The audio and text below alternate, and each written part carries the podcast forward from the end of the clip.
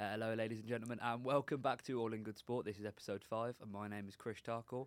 And today is a very special day in the uh, in the history of the All in Good Sport podcast because it is our very first special guest episode. So, in addition to our normal hosts, who are Uh, Joe Rainbow. Alfie Langford. James Blackburn. we are joined by Oh, is that where I'm meant to say that is my where you are. As you Flying can tell, start. I'm a professional as always. Uh, FPL Tom. yeah, welcome, Tom. Uh, it's a pleasure to have you, and it'll be a pleasure to to talk to you about your career, your FPL channel, and you know everything in between. And what it's like to be Alfie's brother. Yeah, yeah, Alfie, we didn't put those questions on there, but there are going to be some of those because Oh, we are me. intrigued. Um, so yeah, as we'll, we'll start as normal, um, but we're going to talk to Tom first about your content, your journey into your job, and then hopefully you're going to have a look at our FPL teams, and if we've got time, we'll do the regular winners and losers. Um, so I thought to start, Tom, uh, just sort of introduce us and the listeners to who you are, what you do, and that kind of thing. Yeah. Um, so I'm FPL Tom. I make FPL basically content. Pretty much says it what, it- what it is. Um, it's a fantasy Premier League game. You know, all about fantasy sports. I do YouTube. I do TikTok. We do streaming. All that good stuff. We got Twitter. We got Instagram. We got the whole shebang. That's enough about me. Um, I also work for DAZN as a presentation scheduler for the linear channels, and I work across the Italy and UK channels. So that's my day job. Um, going back a little bit, I used to be head of media at Ashton United as well, a seventh tier side now. And I went to university at UCFB studying football media and business. So lots of football, lots of kind of media kind of relevance as well. Which is perfect for us Yeah. because I'm pretty sure that's just what we all want to do. I was going to say Yeah, What we all wanna get into. We're all. I, I don't think any of us don't want to get into sport as an eventuality. I think that's that's our, all our eventual aims. So it'll be nice to to have that chat. But yeah, so uh, presentation scheduler. I just wanted Mm. to sort of.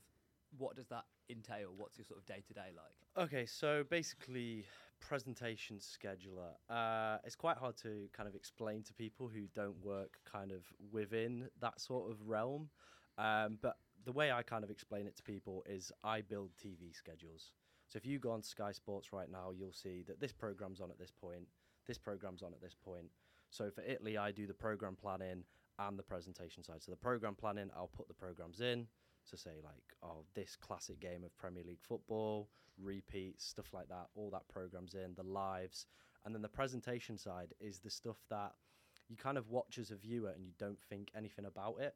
Yeah. So that's when you're going into like kind of menus and titles, and like you know when like a Premier League game loads up and like there's kind of like the um, the introduction scene. Mhm. Yeah. That's called like a bumper. Okay.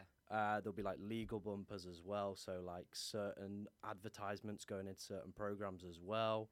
So that's kind of the presentation side, making sure that the junctions in between the shows that we've planned all kind of flow smoothly Okay. with adverts and kind of all the legal bumpers and menus and stuff like that. Um, so yeah, it's uh, it's definitely interesting. Yeah. Um, and so I saw uh, previously you were a planning coordinator. So Mhm. what's the what's the difference between the two? And Uh, yeah, so I'm still technically part of the same team, but there's Yeah. completely different kind of remits. Um, so this new job that I'm in is for the linear side, which is just regular kind of TV. The job that I was in before, uh, content planner, was for the OTT side. So that is mainly where the bulk of DAZN's business is. They are a kind of Netflix of sport, if you like. That's the way that they brand themselves. The Netflix of sport, they're the go-to platform. Wow, I've, I've been listening to too much propaganda. um, but yeah, that's that's the way that they've built themselves. And my job there was they have a system called What's On, and every single fixture you can imagine is in that kind of database. And what happens is we used to basically update kickoff times. There'd be join points as well that kind of influence other teams further down the line. Um, and there would be, say, like how many commentators would be on games. That would be my job to fill in that information. So then it goes downstream to kind of TX. They then can plan it. Again, there's a kind of presentation scheduler in the OTT Yeah. world as well who will go down. They make a little bit less money than me, but they go down and they kind of put again these rules in place the menus the adverts all that stuff then goes downstream so that's what i used to do which was a lot more stressful a lot more Yeah. fixtures and night shifts, which uh, were a pain. Yeah. And I'm not going to talk about them because you know could get fired for stuff that I did on them. Definitely didn't fall asleep. Um, I was awake the whole time. If anyone from uh, DAZN is listening, did a did a really good job. Um, but yeah, that, that that's uh, kind of my history at DAZN so far. So, in terms of like a, a, a sort of day in the life for you, then what does Mm. that? What does a, a typical day look like for you? Oh, that is a good question. I think each day kind of differs because you kind of have um, pull ups and certain days you have to get certain schedules out. So the way that we work is basically today in work, for example, I have sent uh, tomorrow's schedule already. So that will then basically go down to TX. They'll review it, make sure that it's um, all flowing, all good. But the thing with DAZN is it's kind of different each day and kind of when we've had freelancers come in from say like the BBC, ITV, or like you know these kind of established broadcasters, they are completely shocked and massively out the depth when they come in because they are so used to it being so regimented. Like a lot of them come from like um, CBBC, and basically they're they're just putting in the same program every day, like every time slot. Very easy, very straightforward. Because of the nature of live sport, and it's always changing. Kickoff times, you know, certain number of fights, so that impacts your duration and stuff like that. It's honestly like incredible. It's just like it blows these people's minds when they come in from other organisations that you know this is kind of the level that we're working at. There's always something to do. They're kind of like two day a weeks, you know. The rest, Yeah. the rest of the week, kind of like, well, sit back and uh, not bother doing anything else. Um, the thing as well with DAZN, um, this is going to be like the last plug, um, is the fact that they just trust young people. That's that's the Mhm. big thing. And like, if any of you guys like want to go down that route, I probably would say look at DAZN, um, because I'm 23. I'm going to be 24 in January, and I have done pay per view events. Uh, I ha- now literally run a whole channel to myself, presentation and planning wise.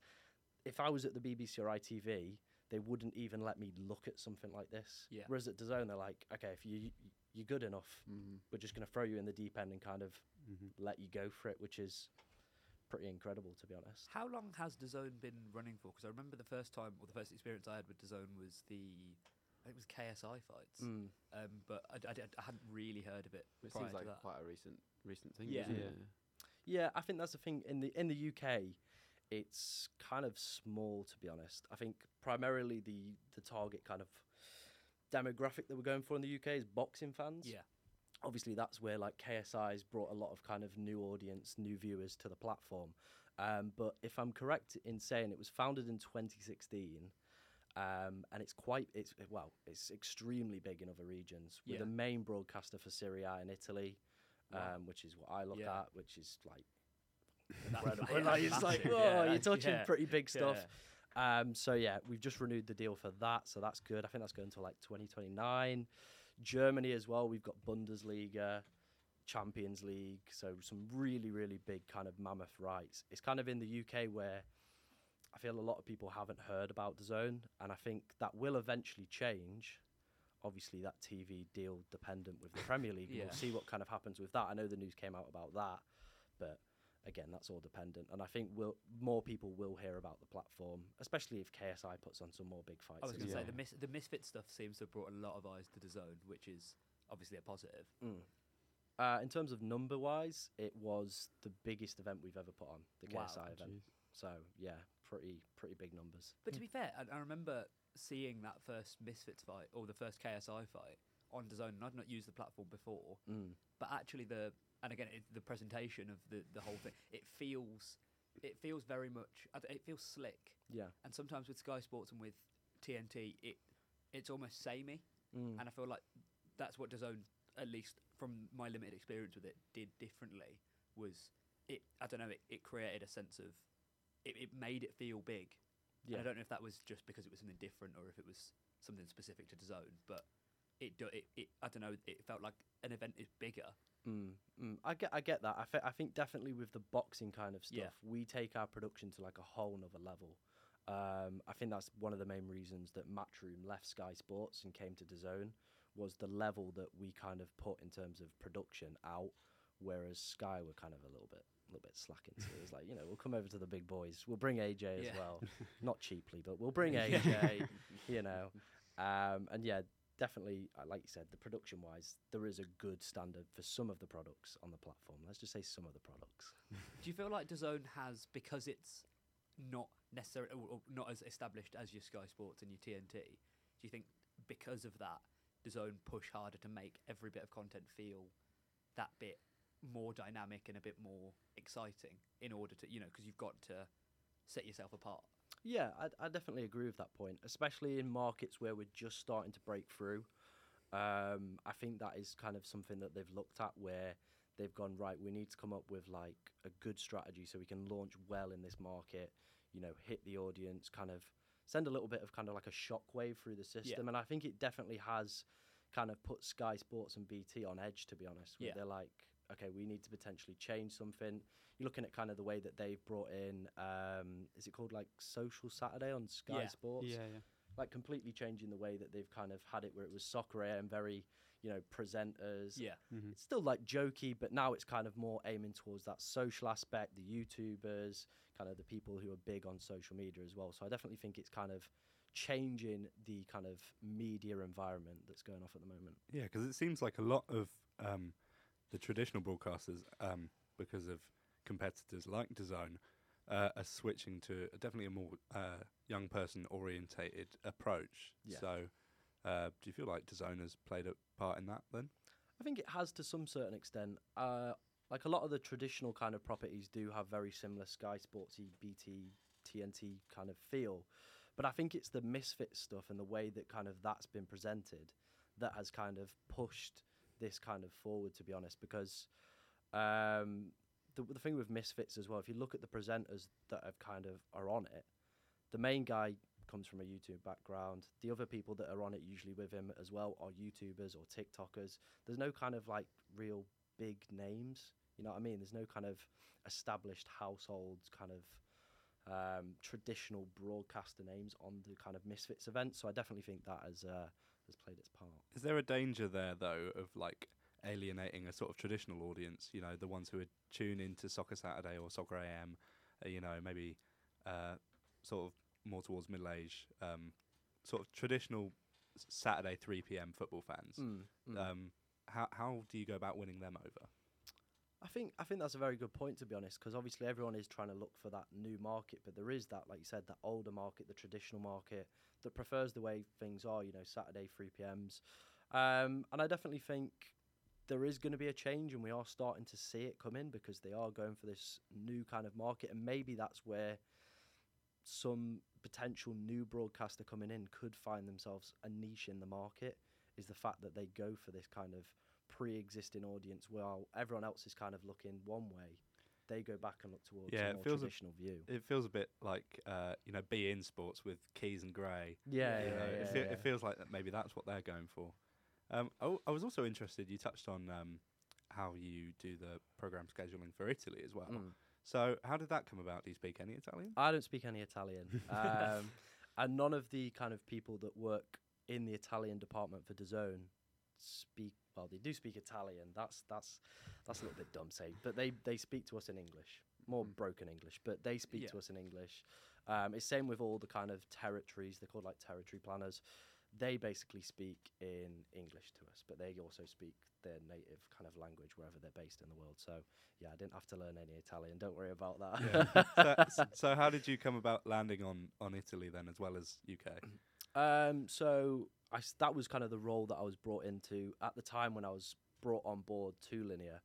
Italy was the easiest channel. Well, easiest. Like most of the days are non-live days, so you can build them very easy. There's not too much to kind of, in terms of like junctions and stuff like that, to kind of uh, think about. There was only really Serie A at the weekend, which kind of required any thought, looking at join points, advertising, stuff like that. It now has become kind of a bit of a beast, and through I'm not gonna like big myself up, but I am.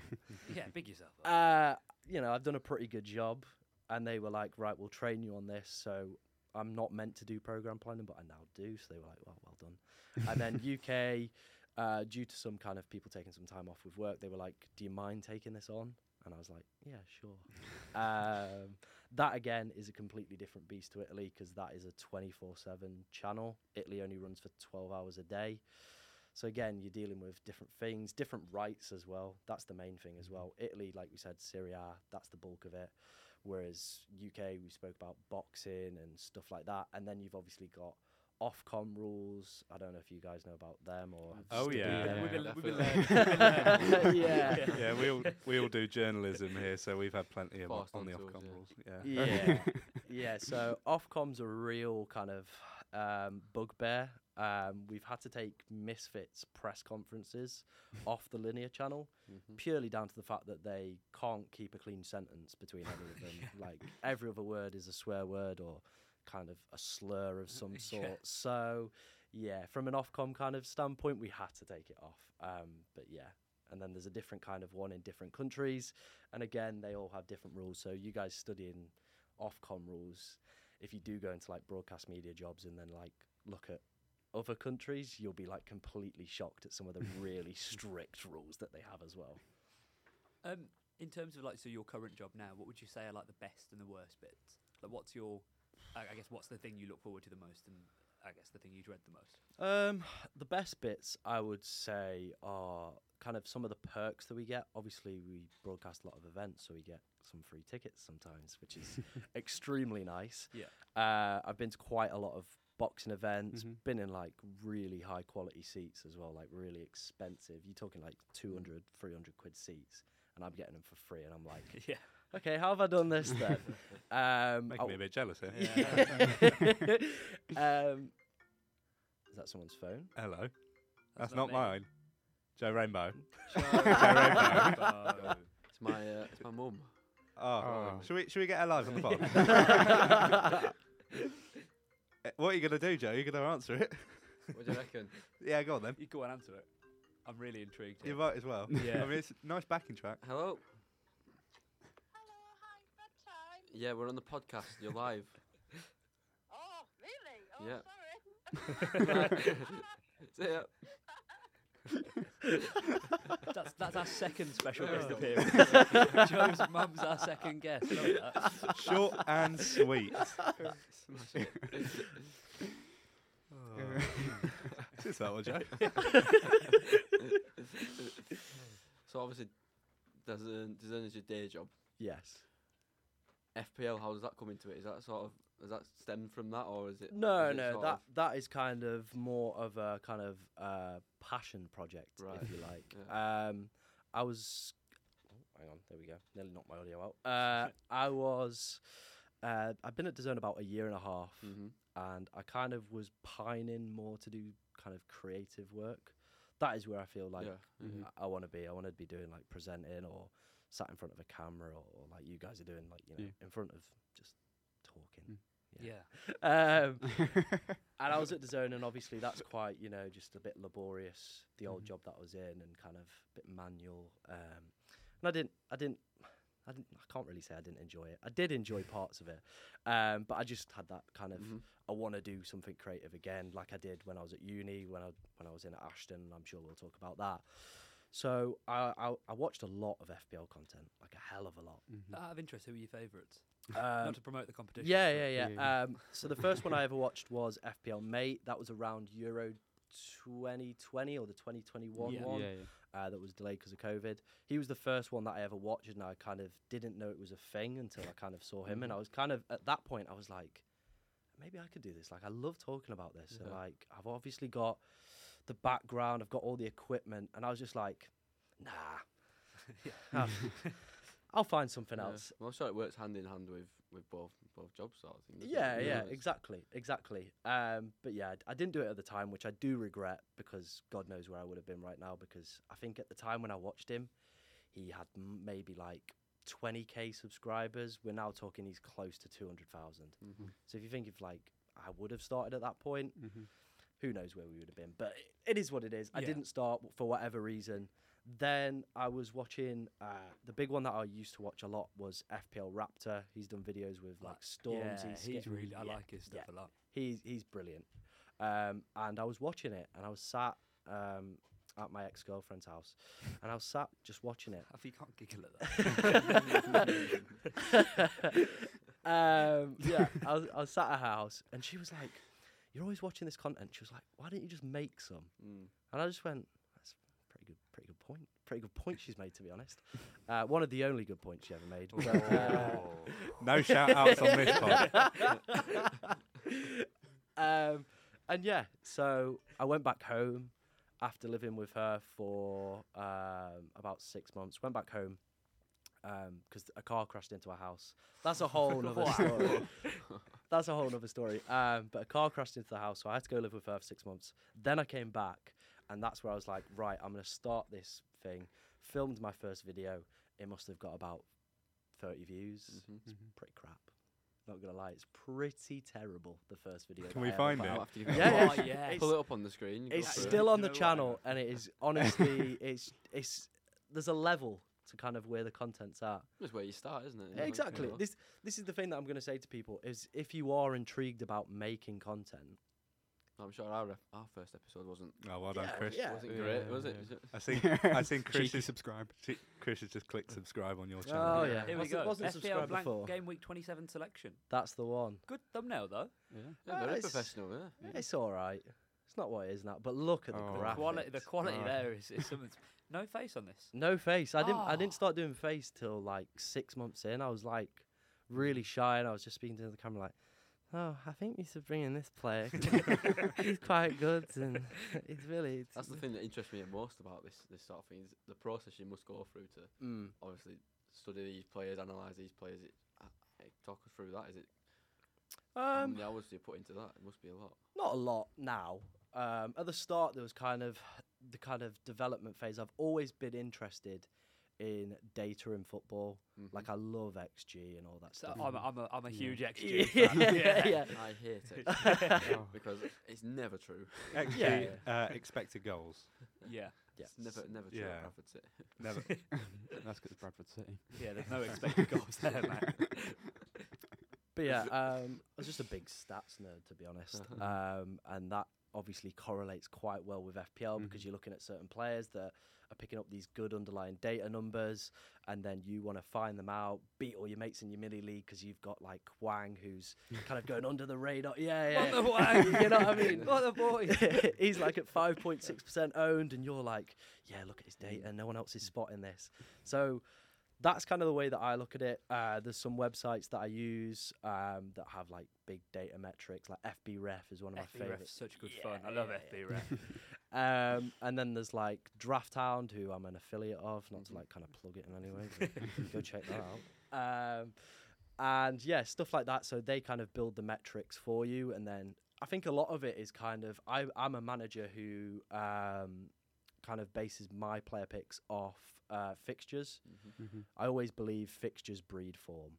Yeah. You know what I mean? You could have a team that are doing absolutely terrible, but if they've got a run of Luton, Sheffield United, Bournemouth coming up, you Mhm. probably want one of Yeah, their yeah. players in your team. So then you're usually going for the kind of big boys. I like this thing called the talisman theory, which is players who take penalties or on free kicks and corners because they arguably have a higher probability of not only getting other attacking contributions outside of open play, they are also more likely to do significantly better on the bonus point metrics. Okay. So these are all kind of like oh wow, Yeah. this is all cooked here. Well, I'm just selecting players at, at, at will. really. yeah, this this is what I mean. Most most average FPL players kind of just look at a player who's done well. Will Mhm. go, Yeah. "You are coming in my team, sunshine." It's got a hat trick the week before. yeah, yeah. Yeah. Chasing points. So you and must all you must Yeah. be doing well yourself then if if Uh, You know. it's it's been okay. Does it translate? I'm doing better. Um, Are you? yeah. the kind of the consensus at the moment within kind of the content creation kind of sphere of players, everyone's doing pretty poor in Right, terms of the okay. regular kind of people. Yeah, it's very random. Yeah, Mm. this year it seems Well, your- like your, big hitters aren't really. You know. this is Yeah. what I mean. A lot your of usual people, stand- yeah. A lot of the kind of content creators went Rashford and Bruno straight off the back, double united with their good fixtures, Mhm. and them Thanks. two were dismal. Yeah. Just have a Really, team. Yeah, don't dismal. talk to me about it.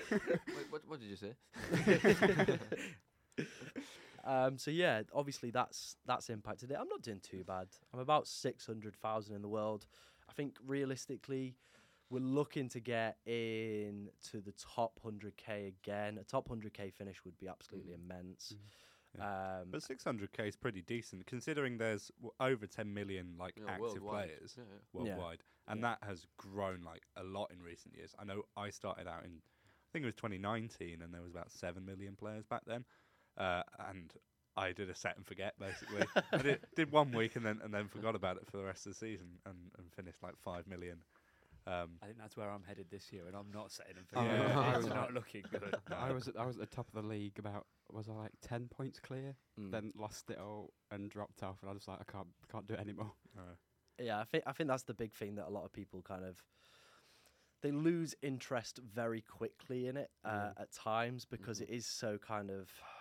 I'm I'm trying to think of the perfect way to kind of describe it, but there's kind of h- so many highs and lows in Oh, yeah. FPL. Mhm. You know, one player like absolutely slaps and you are buzzing.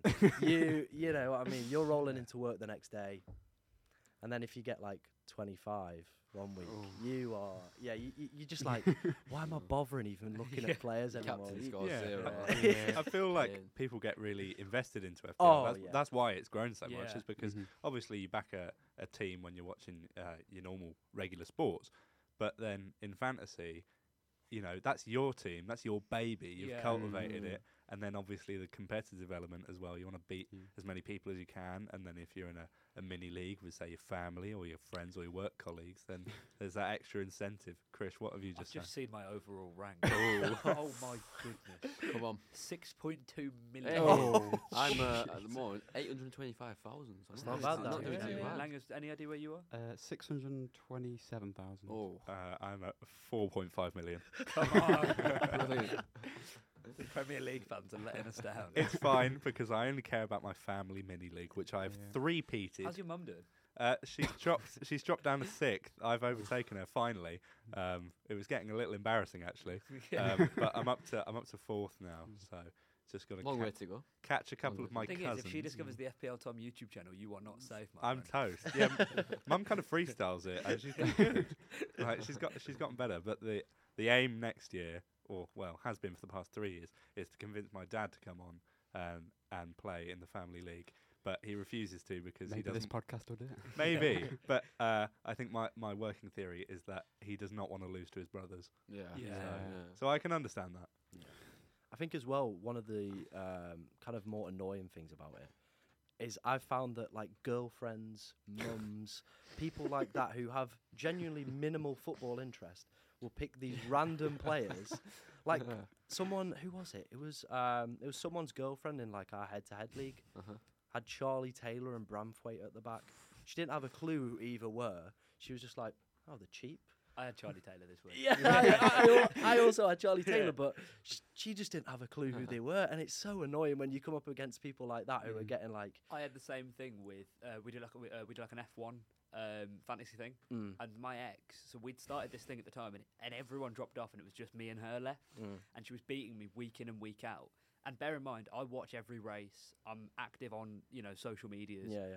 I know what I'm like. I'd like to think I know what I'm on about. She's picking like some like she's picking like Yuki Tsunoda, right, and beating me, and I'm like, I, I don't understand how like where's this coming from? Yeah, it's just it always seems to happen as mm. well. Like there doesn't seem to be any logical reasoning behind it. Well, and it's it's, so uncertain, isn't it? You know, you can d- pretend to know what, what's going on, and then the next minute, I was gonna say that's the thing. You Unknown could, I was gonna say you could literally like you could have every everything is pointing towards this one player doing brilliantly, yeah. and he'll get zero points and go off before 60 minutes. Mm. yeah. Well, th- this is the thing. There was Luis Diaz earlier this year. Um, one of my mates brought him in, and then obviously his mum and dad got kidnapped, so he he Oh, missed the game. He missed the game, and there's not obviously a Yeah. metric to kind of put in. There's not XG kidnapped, is there? Like, oh, he's from Colombia, so it's a little bit higher than the English players. You know what I mean? There's nothing like that. So there is skill that you can put into the game, like with the data and stuff. Do you have any improvements then, maybe for Oh, how yeah. it's measured for FPL? Wh- wh- Anything you'd add? Ooh. What if in you were to become obviously the creative director. Mm. Is in that in, is that in terms of point scoring? Yeah. Yeah. How, Yeah. What what changes would you make all in all? So I definitely think there's some stuff you could uh, you could make with points. Um, there's a game called Sorare, which is a different kind of fantasy game, which is around uh, NFTs and stuff. Mhm. Uh, I don't know if anyone plays Yeah, I think I've, I think I've seen adverts. yeah, Yeah, they're on like the yeah. Premier League Yeah. billboards Yeah. and stuff. They've got quite a good scoring metric. Lot more detailed, which I don't think FPL needs to be because it still needs to be kind of basic. But there's definitely some elements that I think they could introduce, like winning a penalty. Mhm. Um, it currently goes down as, as an assist, which is a little bit dubious. Yeah. I think there should just be a, a, a kind of point for winning Mhm. a penalty because if you're the penalty taker of that team, you get fouled, you only get the goal. You don't get any points Yeah. for winning the penalty. So Mhm. there should be one of them. There should be one for conceding a penalty as well. yeah. And I think they need to kind of introduce more chips into the game. Obviously, they've got bench boost, triple captain, wild card at the moment. There needs to be kind of a new one to keep people engaged that little bit longer. Because you see it quite a lot. You have a lot of dead teams towards the end of the year. Because, well, well, yeah, yeah. people have kind of had a, you know, the first few weeks they've spunked all the chips, and then they're just like, I'm not, I'm not playing again. Yeah. yeah. So it, it, obviously on the idea of chips, what any ideas for what you'd introduce?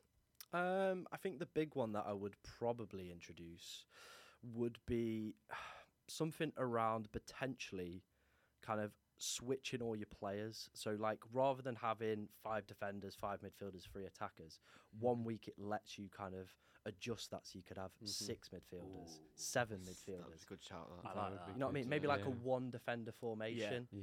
That I feel that would add a lot more elements because this year in FPL the strikers are rubbish. Yeah. There's Watkins, Alvarez, and Haaland, and then the rest are kind of you just mixing around, just Mm. nothing really to shout about. But the midfielders, there's so many good ones this Mhm. year. Yeah. So I definitely think a chip like that, where you could potentially swap for one week and have a fully loaded midfield, I think that'd make the game a Mhm. lot more interesting. Yeah. One, one thing I've always wanted is live subs. You know, Yeah. Yeah. You know, Mm. Oh, ev- that would every be- now and yeah. again your sub will score twelve points. you want to bring him in. Yeah, But, something so that like, you know. like something to make it so that you could do something live. No, that's what a sub Yeah. is for, is it? Yeah, exactly. So, Well, I suppose that's kind of what the bench boost does, isn't it? Yeah, but Mm, It's not the still, same. it's not the same.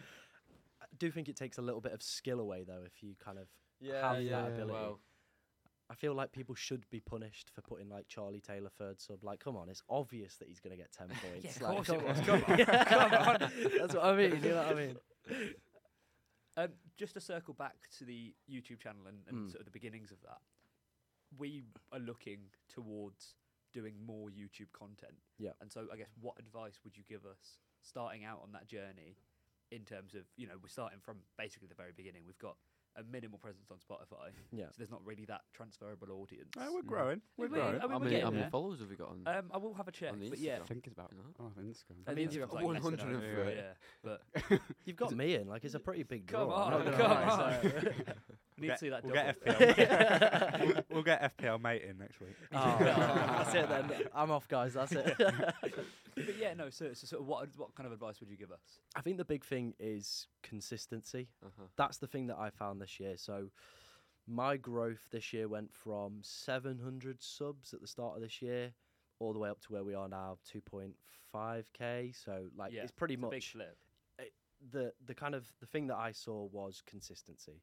I said to myself, I'm going to make one video a week. I Mhm. did that the Mhm. whole of last season. One video a week, very consistent, same upload time, just hitting it every single week. That was my aim. Didn't care about the views, didn't care how many people were watching, didn't even care what people think. I think that's another big thing as well.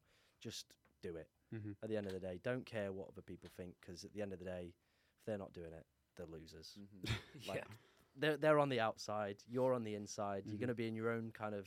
This is going to go like proper Goggins here, but you're in kind of your own kind of sphere. You've just got to kind of Mm-hmm. fuck the rest and Yeah. just Yeah. kind of do your own thing. And haters are going to hate, and you've just got to kind of be consistent, put content out every single week.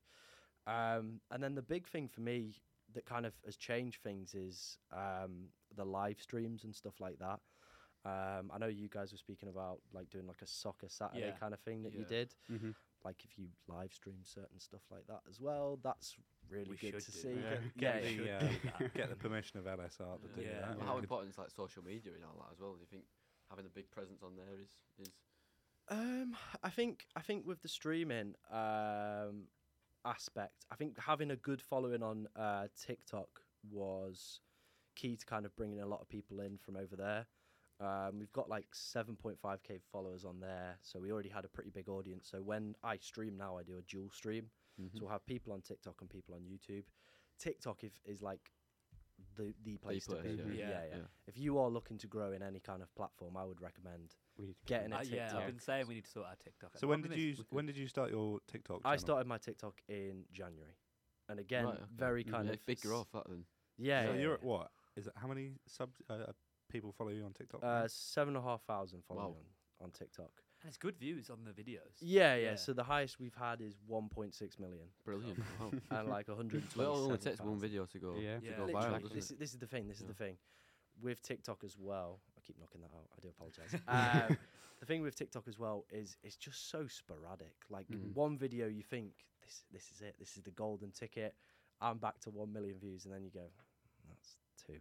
Like no one's watched it. Who Yeah. Um, but it's it's like like if you guys want to kind of look for any sort of growth, I'd recommend doing the Mhm. streaming, set up the YouTube channel, just kind of not care what anyone else thinks, be consistent. Mhm. And the big one is probably TikTok. If you can kind of build an audience on there, find a niche, bring in followers, they will then come to other platforms as well for you, which is immense. So what I was wondering was, so you, you mentioned niche there.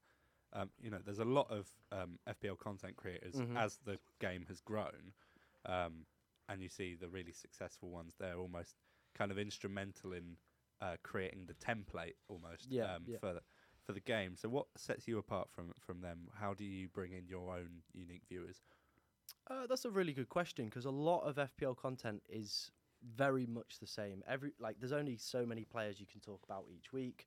There's only going to be so many high quality players that you know more established managers like myself are going to kind of recommend to people. Right, Uh, Klopp. Yeah, I consider myself uh, a little bit more like Guardiola, to be honest, uh, just minus the hair. Um, but I think I think for me personally, it's probably my personality is my kind of drawing point, Uh-huh. and I think that's going to be the same for a lot of content creators within the FPL space. It's finding areas where they can maybe find like a little bit of something Mhm. so when people have kind of blown up, so a big one that kind of came out of nowhere over the past three years has been FPL Focal. He started off doing um, basically looking at historic FPL kind of um, weeks. So Oh, like yeah. highest scoring week, lowest scoring weeks. Worst game. Like, yeah, sort yeah, yeah, yeah, yeah, yeah. Um, so that's kind of how he blew up. And then again, it's down to his personality. I think that's the big thing because a lot of the kind of the FPL community, a lot of us stream. Mhm. You kind of get a gist into certain people's kind of lives and and their kind of background as well. And I think that is where my niche is is Mhm. me as a person. And if you Mhm. don't like me, then you know there's plenty of other content creators out there. But you know if you do like me, great, subscribe. Wow. You know. Yeah. I, was say, I think I think hopefully Yeah. that's what comes across with us Mhm. is that because the thing is you've got millions of sport podcasts. Yeah. And and trying to find a way of making it interesting and exciting and getting people to tune in week in and week out is difficult Mm. because like if we just come on and go this is what's happening in the world of sport Yeah. here it is Mhm. what I, I I- I've got BBC Sport At the Yeah, end of the day, need that it's a group of mates talking, and Yeah. what's not to like about it. I was going to say, and, and that's the thing. If it feels like, and so one of my mates said this. He says it feels like you're part of the conversation, Yeah. and I think for me Mhm. that's that's the aim. Yeah. If someone could stick it on in the background and it just feels like you're in the middle of a chat, that's well, perfect. We've got the Djokovic feature. Well, yeah, yeah, that's why people tune in for the Novak updates. Yeah. no, we, we're going to get an even better update this week. I'm I'm so looking forward to this. We're going to get our Rafa update, Oh, yeah, yeah, yeah, yeah. but we'll get onto that later. Do you know with your FPL, do you ever keep any picks secret or keep any to yourself, sort of thing? Uh, that not something that I, d- I do keep some stuff Because secret I from my certainly would, yeah. yeah from my group chat mates um, because they obviously know about me. Mhm. Initially, I did kind of hide it away from them, Yeah. but it reached a point where they actually found me on TikTok. Oh, that's wicked though. and they was like, "Is this, is this you?" yeah. yeah. But I was like, "Yeah." I was like, "This is me," and then I showed them the channel, and they were like, "Oh, fair play, mate." Yeah. Um, so yeah, now I kind of have to keep certain players and stuff hidden because they're talking in the group chat, going, Just copying yours. Yeah, they're going, they're going, uh, oh, oh, Doku looks good this week. And I'm like, they're going, I've seen his press conference. I know he's injured. yeah, yeah, he's re- really good, lads. Really good. He looks good. Yeah. i you definitely should bring him in. Um, so, yeah, there definitely is an element of kind of hiding it. Not Mhm. from my kind of subscribers. I know some of the top managers are now having to do that Yeah. because some people are setting up teams that are just identical copycats. Mhm. obviously because these managers have got history of doing extremely well in the game, they put the time in, they research all these players. They are probably going to get a really Mhm. good finish. Yeah. So if you're in a mini league with your mates and you're not Mhm. really too bothered, but you want bragging rights, you're probably going to just copy what one of these FPL Sort of takes users the does. fun out of it a little bit. Yeah, doesn't It it does, does. it does, and I think that's why these managers are hiding it because they can see all the data and go, Mhm. this guy's the same rank as me. He has made exactly the same transfers as me every single game week. He must be copying my team. So they are kind Mhm. of Mhm. hiding it, or some of them have been accused of. This is very much accused. I don't know why I did quotation marks. It's not a video. um, but they have been accused of kind of holding back information till after the deadline. Yeah. Um, so I think it was game week one this week. Uh, Let's Talk FPL, one of the biggest Yeah. in the community, kind of broke the news that Gabriel was going to be mm. benched one minute before the deadline. Oh. And you just feel like mm. you probably had that information about an hour ago and you Yeah. could have shared it, but mm. you want that advantage over everyone else. Yeah. So there is kind of an element of that that they're doing now. Yeah, he hides his team until after the deadline. Yeah, I was going to ask that. Have you ever copied his team? No, my dad dad always gets advice from you. I think that's what influenced him winning the league. No, I actually don't. All right. Yeah. Yeah. Get your YouTube search history. up. Um, I just want to sort of off the FPL uh, stuff, Mm. going back to the, the, the job stuff and, and uni and, and that kind of thing. Yeah. Um, so you said you did uni at UCFB. Yes. Um, so that was a sport specific degree, Yes. and uh, and obviously uh, we we all are aiming for sport, Yeah. but none of us are doing a sport specific degree. Mm. So I, I guess I want to ask sort of what was the experience of doing that like, and what advantages do you think a sports specific degree give you where you are now? Also, very quickly, what is UCFB? What does that stand for? Uh, I cannot remember off the top of my head. The, the University of Football Business. Business. Yeah. Is it Etihad you won? You went Yeah, in Manchester. yeah. There, are, there are two, aren't there? There's one at Wembley. and One at there's Wembley, one one, at at the Etihad. Etihad, but that's kind of a lie as well. This is probably not a good promotion for UCFB. What I'm Right. about to Well, I applied for US, UCFB as well, you? so. It's probably a good thing you didn't yeah. get it. Yeah. All right. Yeah, I'm not, g- I'm not going to say some of the things you said about um, your lectures. um, but yeah, they kind of they kind of bill it and they sell it as you will be at the Etihad, you will be at Wembley. Mm-hmm. Mm, probably not. I reckon about maybe I could probably say less than fifty times I went to the Etihad for a lesson. Right. So it's kind of billed as this and they sell it as this, but like one of my mates didn't even have. I think he must have gone in a handful of times to the Etihad. They kind of just dot them around at certain like schools and colleges where you go and study your lessons. So it's a little bit misconceived, Mhm. a misconception, sorry, the way that they kind of sell it. But in the industry, people see this degree from UCFB and they're like. What UCFB degree was is the what degree guy. was that? Was it? uh, I did football, media, and business.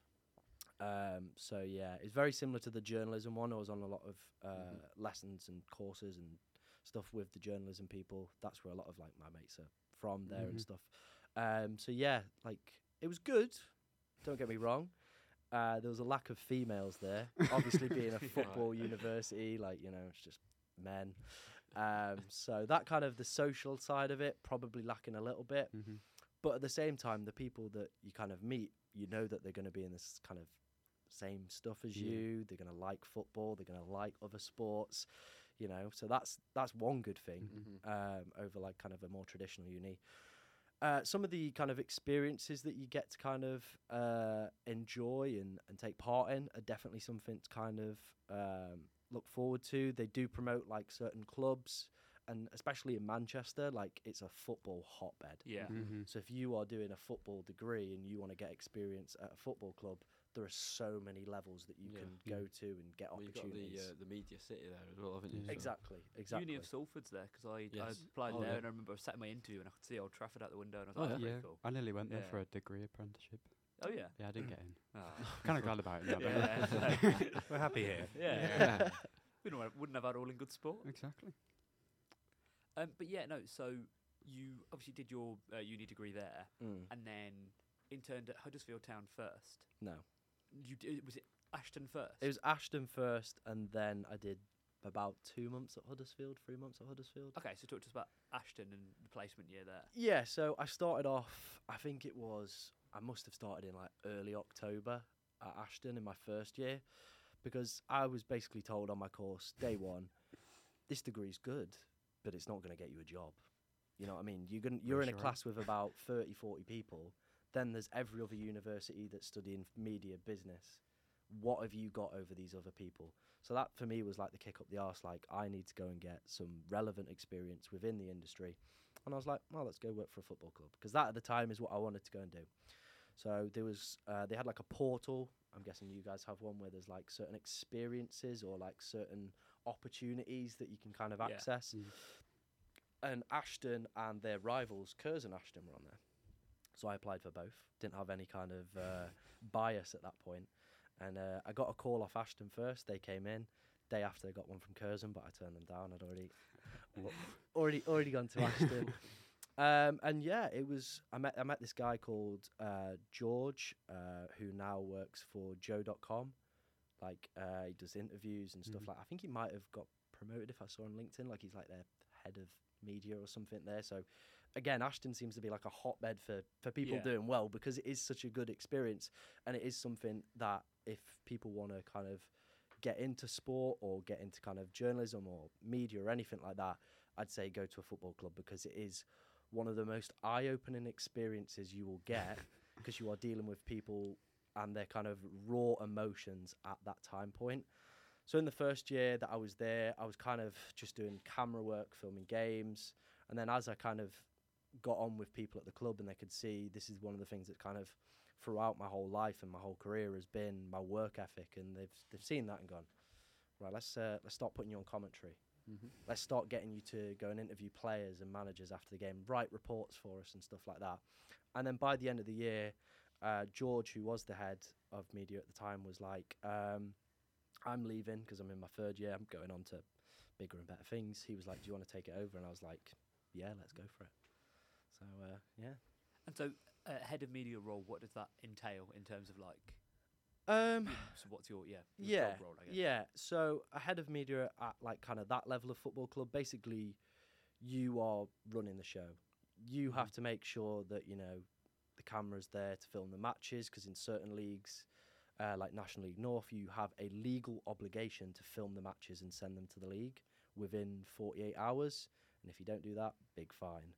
So there's a big obligation on that. So you have to make like sure camera equipment's there, someone's there to film the game. We did commentary services, we did live Twitter updates, player interviews, manager interviews. So I was basically doing all that, doing all the editing, updating the website, contributing towards the program as well. Fortunately, we had a company that kind of managed and sorted the program, but a lot of head of medias will be kind of dictating what goes in the program, um, writing certain pieces. We we wrote certain pieces in the program as well.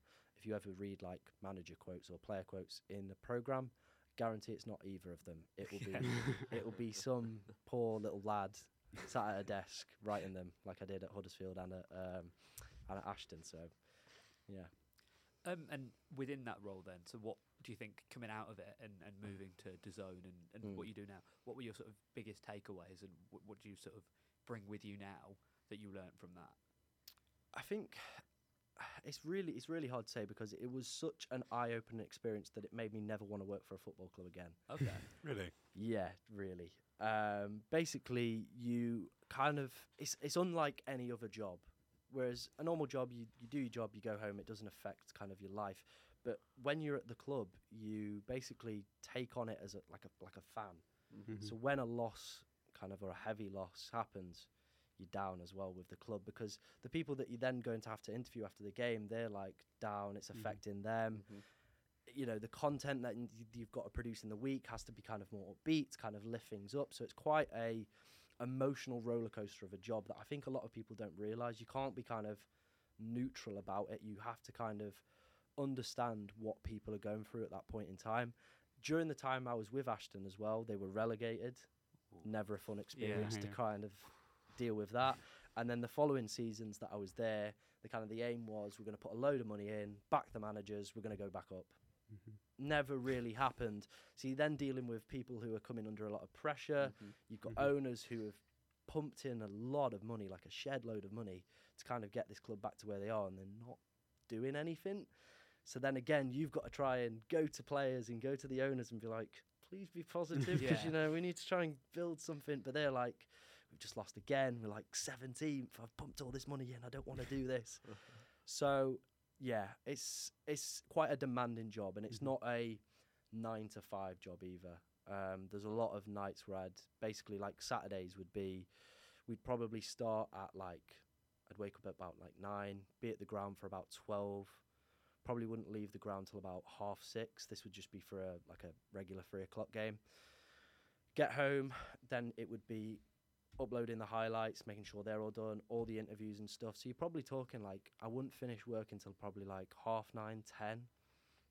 So like it's a really, really It's long a serious yeah. shift. yeah, it's a long day, especially at that point where you're not even getting paid. You just yeah, you just volunteering and stuff. Um, so like shout out has to go and props has to go to like the people that do this up and down Mhm. the country Mhm. at professional level as well, because some of the hours that they must be working over a weekend Oh yeah. must be ridiculous, especially like the night matches as well, where it's a Mhm. really long one.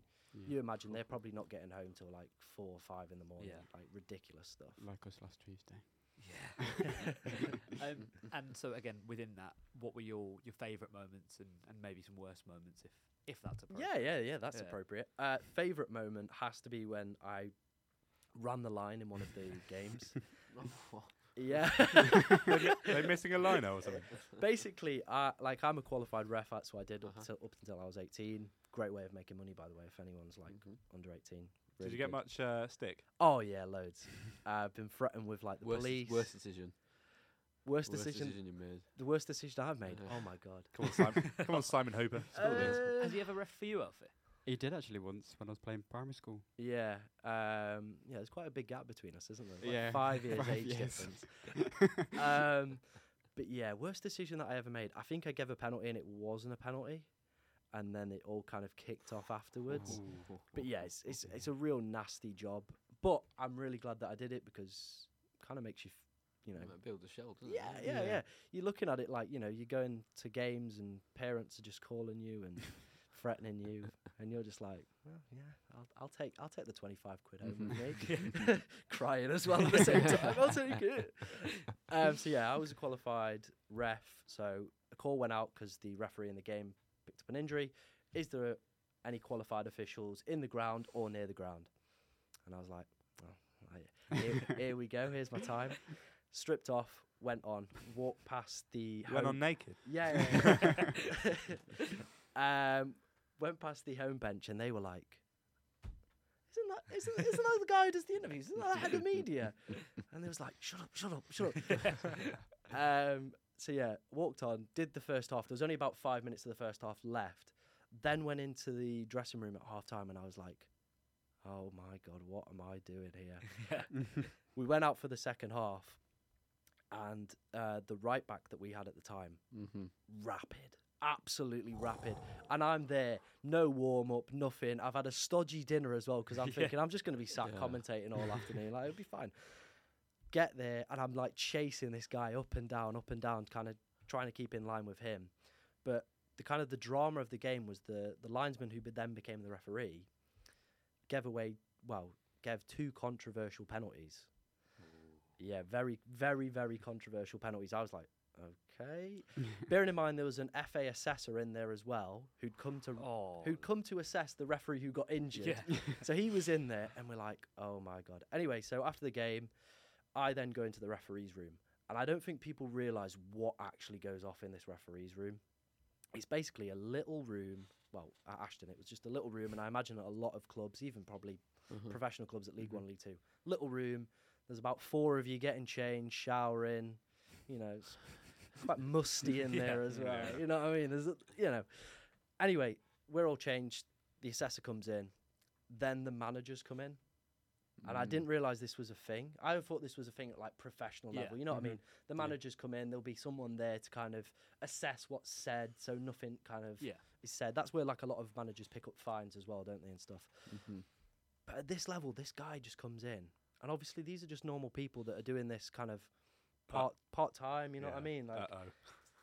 and this guy comes in and he goes, uh, he goes to me, he goes, "Oh, che- cheers for stepping in, mate. Cracking job, well done." Turns to the referee and literally is just shouting at this guy. This guy must be about 25, 26. You know, he's just got his first like few strands of hair on his beard and his mustache as well. And this guy, this guy's going in at him like, why did you give that penalty? That was never a penalty. Then he looks over at the assessor as well because he's just in the corner Yeah. writing notes, and I'm like, is this not this guy not going to like intervene as well? Because you know this could be technically like abuse or something. The way he's mm. going in at this guy, the assessor's just writing it all down and stuff, and I'm like. If this goes on every single weekend, like no wonder like no one wants to be a ref or stuff like that. Like it takes a lot of balls to kind of stand there, get shouted at, and kind of have an argument to back up your decision. And in some cases, you're going to be wrong. Like you're not going to get every single decision right. So it was a real eye-opening experience into kind of refing and stuff like that. But getting to do that at that club, it was pretty, pretty, Yeah. pretty special to be honest. Um, sort of obviously you went a little bit behind the scenes there. Have you got Mm. any other sort of moments like that, like a peek behind the curtain? Yeah, yeah, yeah. Happily. Um, so there's a lot of.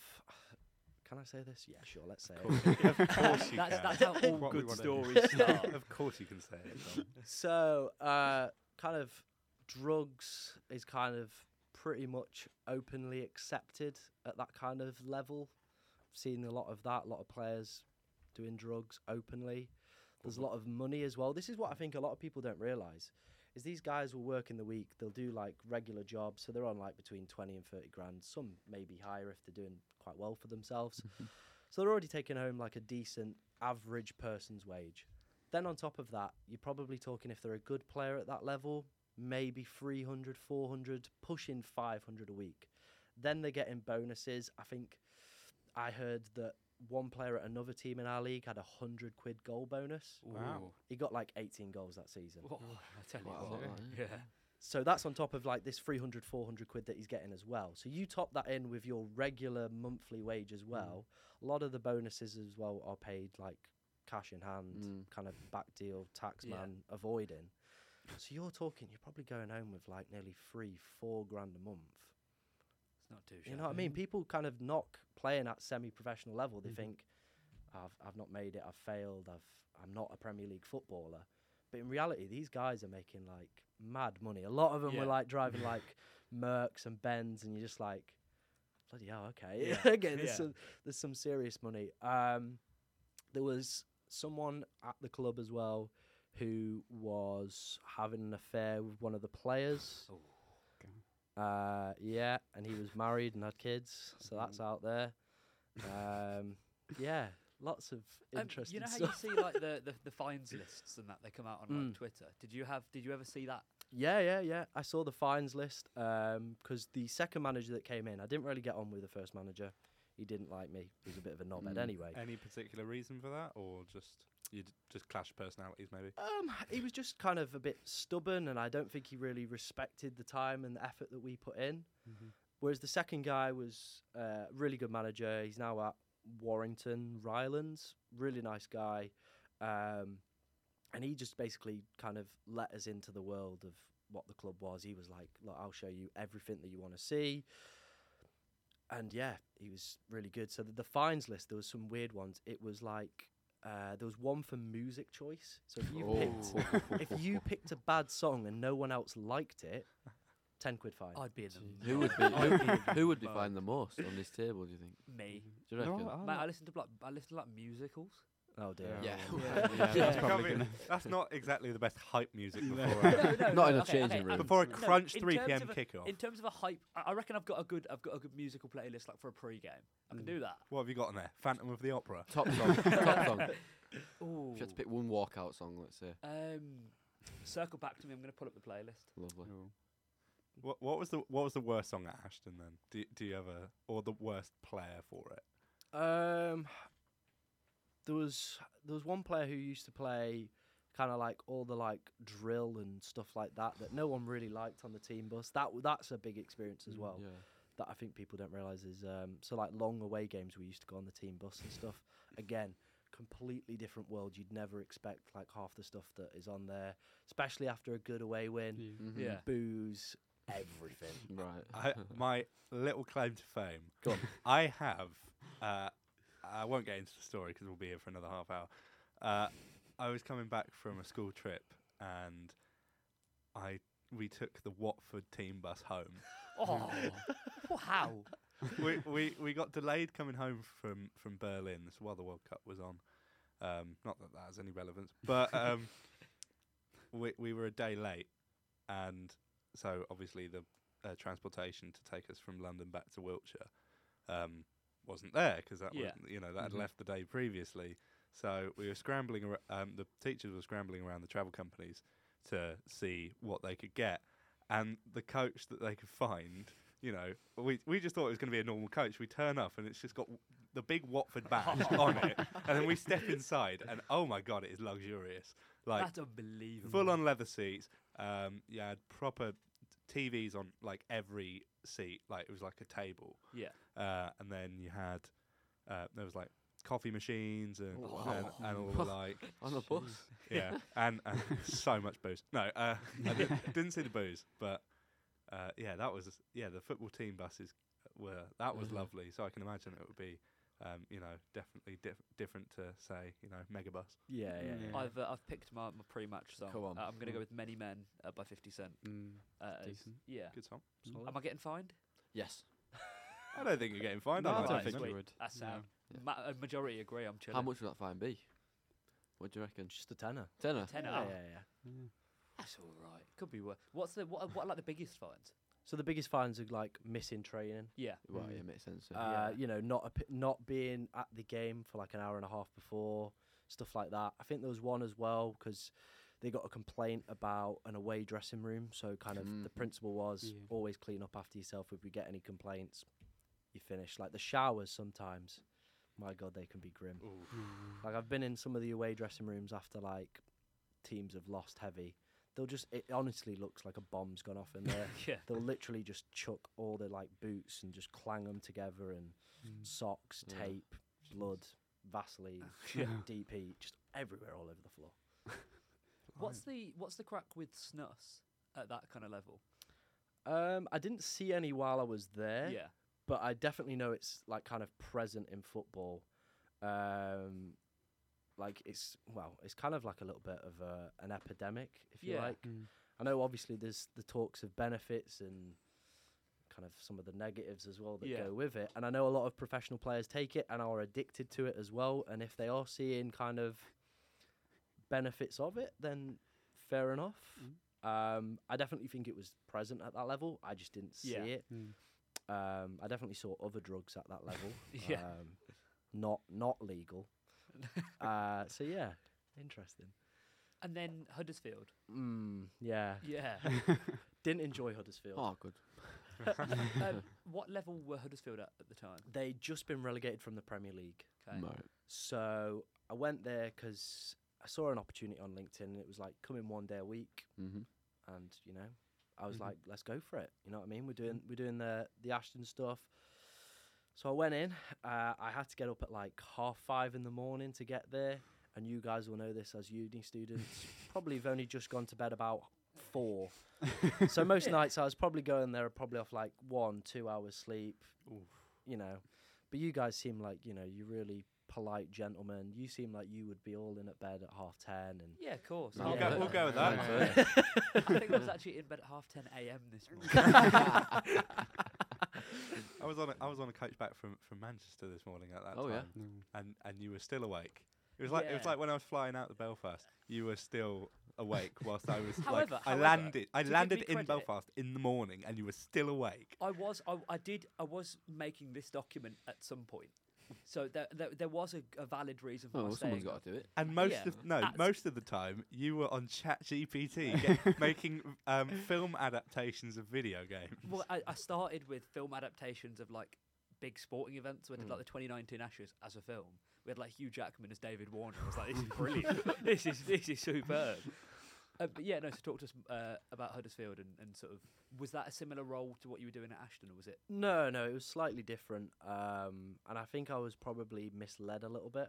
So when I went for the interview, they were like, "Oh, you'll do player interviews and like stuff," and I was like, "Oh, this is this is gonna be sick." You get there, and obviously, like I said, I've probably been up since half five, working off like an hour's sleep. I'm spending my own money to get to Huddersfield, so it's not cheap. We're talking like twenty quid return train.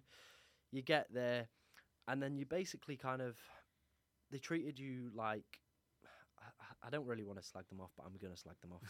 um, you're basically doing all the grunt work. Mhm. So I was writing about like firework displays Oh. or doing like the real rubbish stuff that Yeah. no one's ever read in a program. Sponsorship announcements and stuff. like Yeah, just stuff like that, and like writing player bios for players that are never ever going to make the first team. They're Yeah. just like fresh out the academy, and you're just like, I'm spending like twenty quid a return here.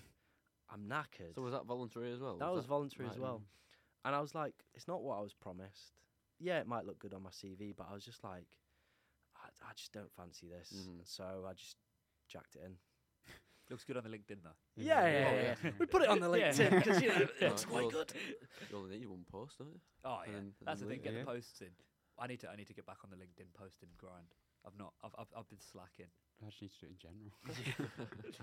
um, so then, obviously, from those placements and Mm. then finishing uni. Yeah. Uh, what was the process like for getting into DAZN, and how did that all come about? Oh yeah, this is this is fun. um, so once you kind of you guys will realize this when you get to kind of third year, there's a point where you do your dissertation, and then you uh, basically kind of just go into a bit of a panic because you're like, I need to get a job, I have no money, Mm-hmm. and I need to find some work, any work. so you you are mad applying for every single job. I think I applied for jobs at Watford, Hibernian, like Oh, everywhere. Just just trying to get a job anywhere. Um, and eventually, it basically got whittled down to two. There was Sport Bible and DAZN. So I did a Mhm. trial shift for Sport Bible, and the job there would have been basically to um, acquire articles. So you would find a news story for someone, and then the writers would write a news story about it. Right. So your job basically was delving in on Reddit, looking on Twitter, trying to find weird and wonderful stuff. So I think the day that I was on trial there, they put me on maybe like Unilad or something, and they were like, "Oh, find us like stories about like alcohol or drugs and stuff mm-hmm. like this." so you literally for like eight hours a day scouring Reddit and stuff like that. It's all right money, pretty cool. I wouldn't have minded that job. Um, but at the same time, I was doing the interview process for DAZN. And initially, I went for the job that I actually got, did an interview, did a follow up interview, and they went, No. They went, We don't think you're ready. But we like you as a person, so we're going to put you up for this other job. Mhm. Went for this other job. Again, we really like Oh. you, but we don't think you're ready for this job. And I was like, Oh, okay. And then they was like, We'll be in contact. And I was just thinking, Well, that's, that's that dream dead. Then I get a call back, and they went, uh, The initial job that we declined you for, we're now actually going to offer it you. so I was like, I must have done about six or seven interviews at DAZN. Every single time, like cacking my pants as well. Like, oh god, I really need to do this well. Like, there's eighty quid in the bank account. Come Yeah. on, let's let's smash this interview. So yeah, it was it was a hassle to get in, um, but eventually we got in, and that's that's the main thing. And uh, what would you say that your dream job would be going from there? What would you say? My dream job. Oof, Mm. Good question. Uh, I think my ultimate dream job would either be kind of full time content creating, whether or Mhm. not FPL or, or some other kind of football related Mhm. content, or potentially just doing any sort of presenting. Like I said, my passion and hobby is opening my big mouth and kind of chatting in front of camera. Yeah, I or didn't notice that. mic. Oh, I, was, I was I think we've all, we've all got that right. now, don't we? It's healthy. Yeah. yeah, yeah, yeah, yeah. You want your voice to be heard, and that's Yeah. kind of where I want to be, and that's why I've created this FPL channel and Mhm. stuff. Because even if nothing comes of that, I know that it's a positive experience. Mhm. It's putting me out of my comfort zone all the time, trying new things, and ultimately, I know eventually it will lead to something. Maybe it's not going to be the FPL content that's going to blow me up or put me in a position that I'm very happy with. And this might be like the same for you guys. You might do this podcast, and you know, you might get to third year, and you've gone, well, it's done all right. But then when you go to like job interviews and they see this, they go, yeah, Yeah, go on. Oh, I love all 100%. in good sport. exactly. You know what I mean? It's all about doing these experiences that put you out of your comfort zone, push you to the next level. And sometimes they, it might not be that thing that you're doing that's going to lead you to where you want to be, but you'll realize down the line that all that relevant experience that you've picked up, like doing commentary or doing little bits of Photoshop, now it's like, well, I do Photoshop every single day, and I had to learn it at Ashton, but I never realized what it was for at the time.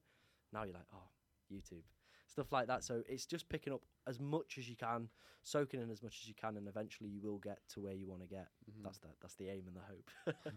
Bit of an odd one, but if you were to branch out from the FPL content Mm. on YouTube, where where do you think you'd go? Like if if you know hypothetically, is there anything else that interests you in terms of content creation and Um, I think I, I think I'm pretty big into kind of like the kind of positive, kind of masculine kind of area. So I don't know if you've heard of a guy like Hamza and stuff like Yeah. that. So that's kind of like been a big area of my life where I've like kind of turned things around a little bit, um, like hitting the gym and stuff. Like I don't like I'm all right. I'm all right looking now, pretty pretty muscly. Um, but there was a time before where I was very skinny, you know, not very athletic, not in a good mental place as well. And I definitely think sharing some of the ex- experiences that I picked up through my kind of short journey already and stuff like that, I think eventually I probably will look to go down that route. But I feel I do need some more life experience Yeah. potentially Yeah. kind No, of. but that's the thing. I think being able to share it and being able to talk about it, regardless of how big your platform is, and yeah, yeah. even even if it affects one person, do you know what I mean? I think yeah, that's well, there's it's- always, it- always always an audience for that sort of thing. Yeah, that's Yeah. what I mean. Yeah. Like that's and, and and I feel like as well, especially when it's it's people who you may know through a different avenue of content creation, then is able to come out and talk about the experiences that they've had. It humanizes it that little bit more, Yeah, and it makes you go, do you know what? This is actually a real person. Yeah. You know, it's not just this voice that's telling me to pick Charlie Taylor. yeah, hundred percent. Um, I think I think the big thing that we are seeing, especially like within society as well, is like a lack of kind of masculine role models for men. Yeah, Um, you and know, especially sort of non-toxic. yeah, Yeah. yeah, yeah, yeah. Um, Do we mention the Tate word? Y- uh, yeah, I think I think that's all we need to say. Yeah. yeah. yeah. Um, I think I think like you said, like it was Men's National Health Day or whatever it's called Yeah. on the twenty first, and like nothing, nothing was said. Yeah. Um, and you know male male suicides are way above what women's are as well. So there's clearly something going off that's not working for men.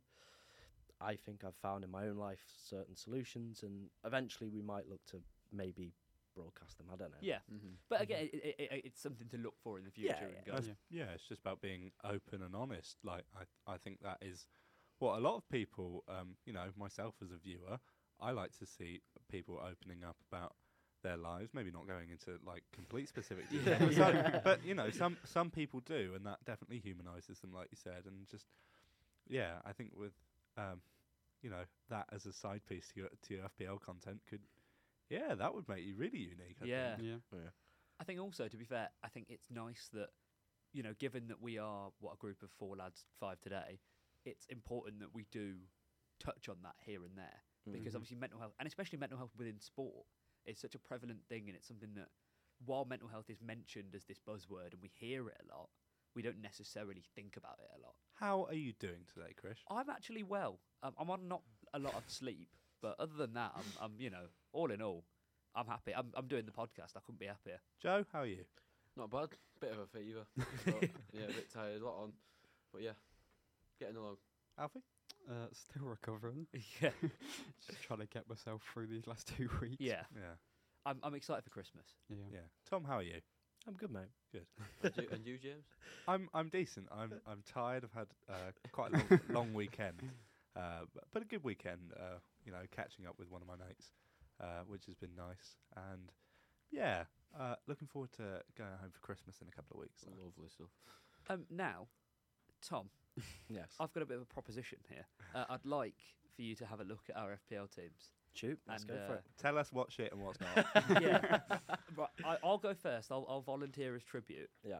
Um, but I'm nervous. I'm going to be honest with you. here. I'm very nervous. Uh, can you see that? Okay. Yeah, yeah, I can see that. Okay. if you can Uh, log in, all if right. I can log in, all right. Yeah, that's the that's the tricky bit. Everyone else pull theirs up. Where, where did you say you were again in the world, Chris? Uh, six six millionth, Right. something like that. So it's So that's like a bit below average, um slightly. like like like because there's about says total Yeah, but how many teams are dead? million.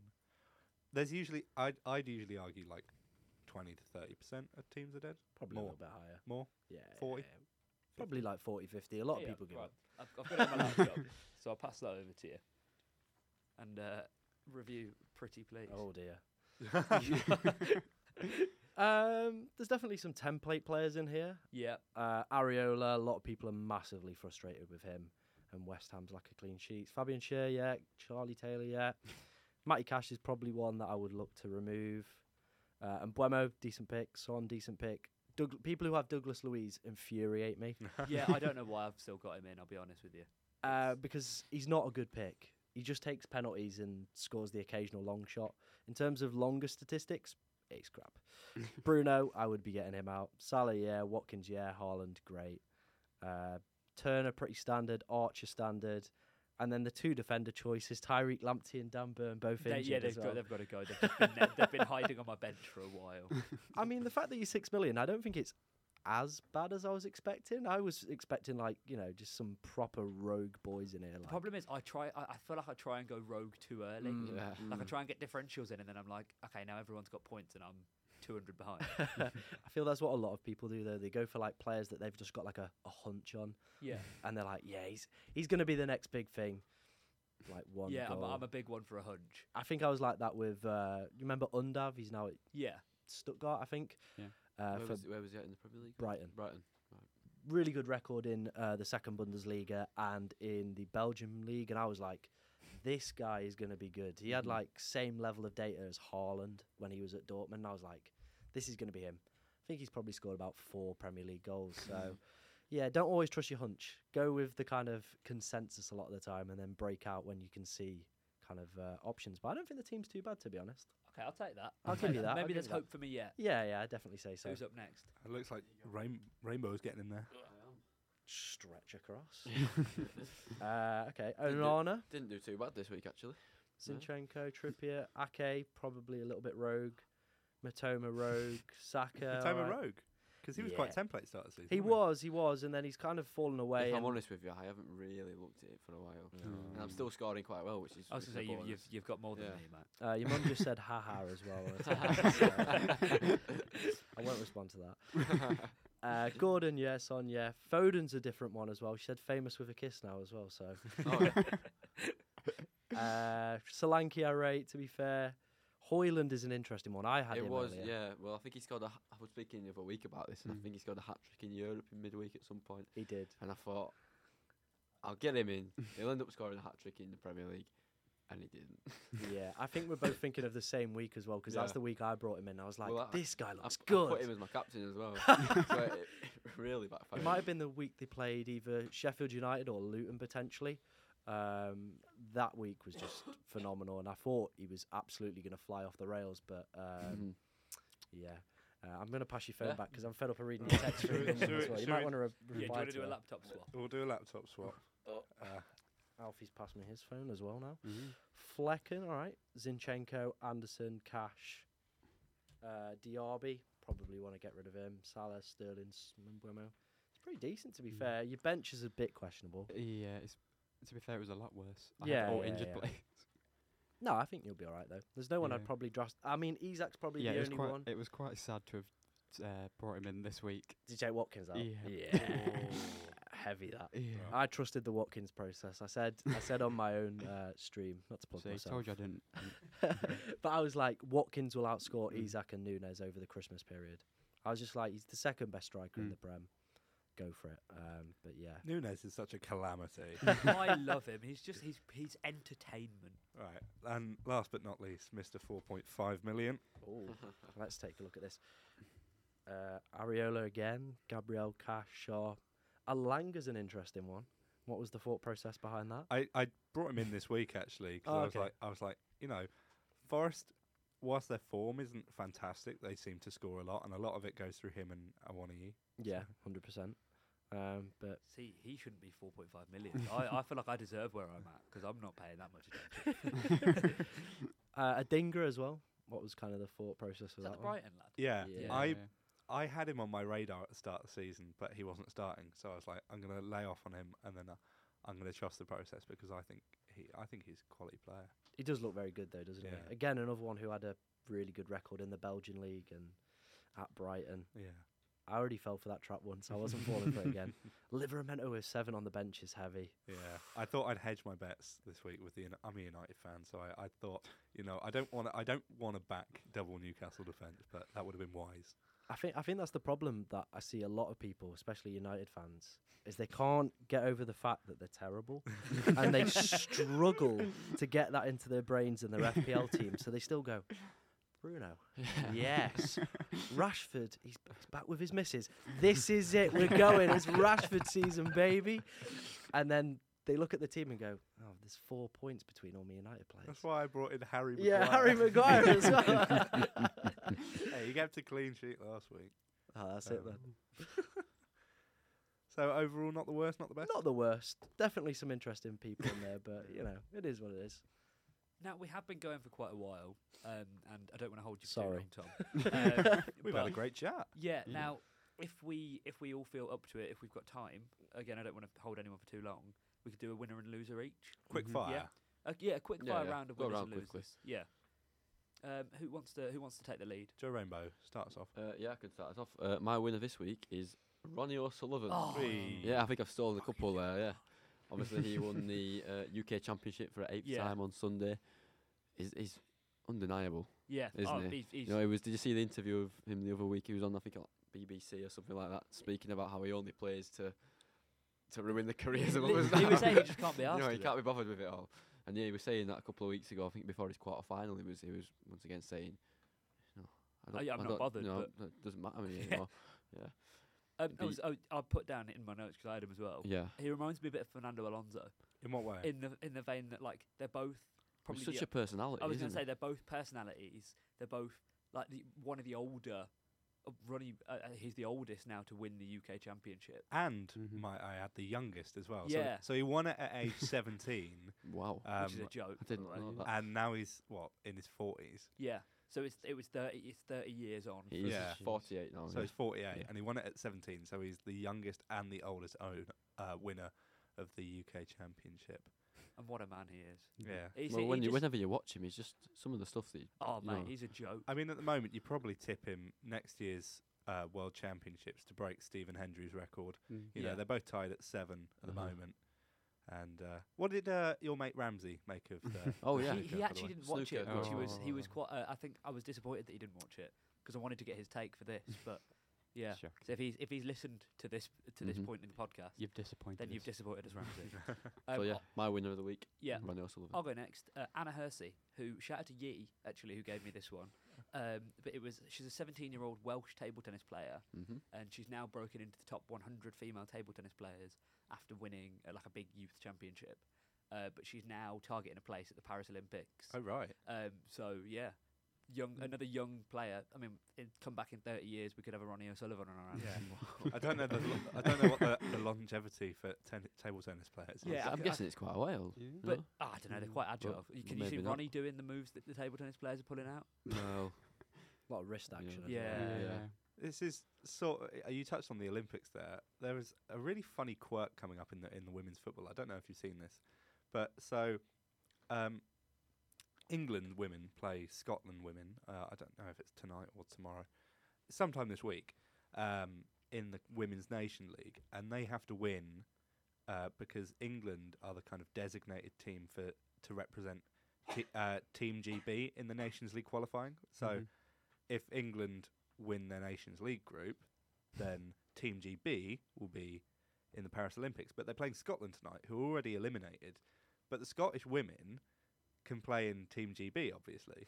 So they've got the really odd quirk of obviously they're Scottish and they want to beat England. But if they do beat England or even draw against them, then they're kind of uh, scuppering their chances to be in the send Paris out, Olympics. Send out a rotated team. Yeah, I, I, I, I'm really intrigued by that. Actually, I think it's a very funny quirk. Yeah, Alfie, a winner. Uh, I've got a really rogue one, Okay. to Okay. be fair, as I always do. Yeah. Uh, so the former Newcastle player, uh, Hatem Ben Arfa, uh, is now ranked inside the top 1,500 paddle tennis players Is he? uh, in the world. Yeah, uh, and since leaving uh, Lille last Yeah. year, uh, he's won over 70 tournaments. Jesus. you say Ben Arthur? Yeah. Ben Street, streets won't forget. like what a player. he was. Vintage Barclays. Yeah. Oh, prime Pardew ball that was. Yeah. Well, yeah. He utilises his quick feet and changes the pace for something different now. Yeah. Mm-hmm. that's Paddle, awesome. paddle does look like a wicked sport to play. Well, I Yeah. played. I played. Paddle, I coached paddle in uh, the Ooh. summer. I went to Oh, Italy yeah. for a placement to coach these uh, school school children. And one of the sports that they play in That's Italy is, wicked. is paddle. So I had to coach paddle. I had to play paddle myself. Oh, you any good? Um, well, since you guys weren't there, I was world champion.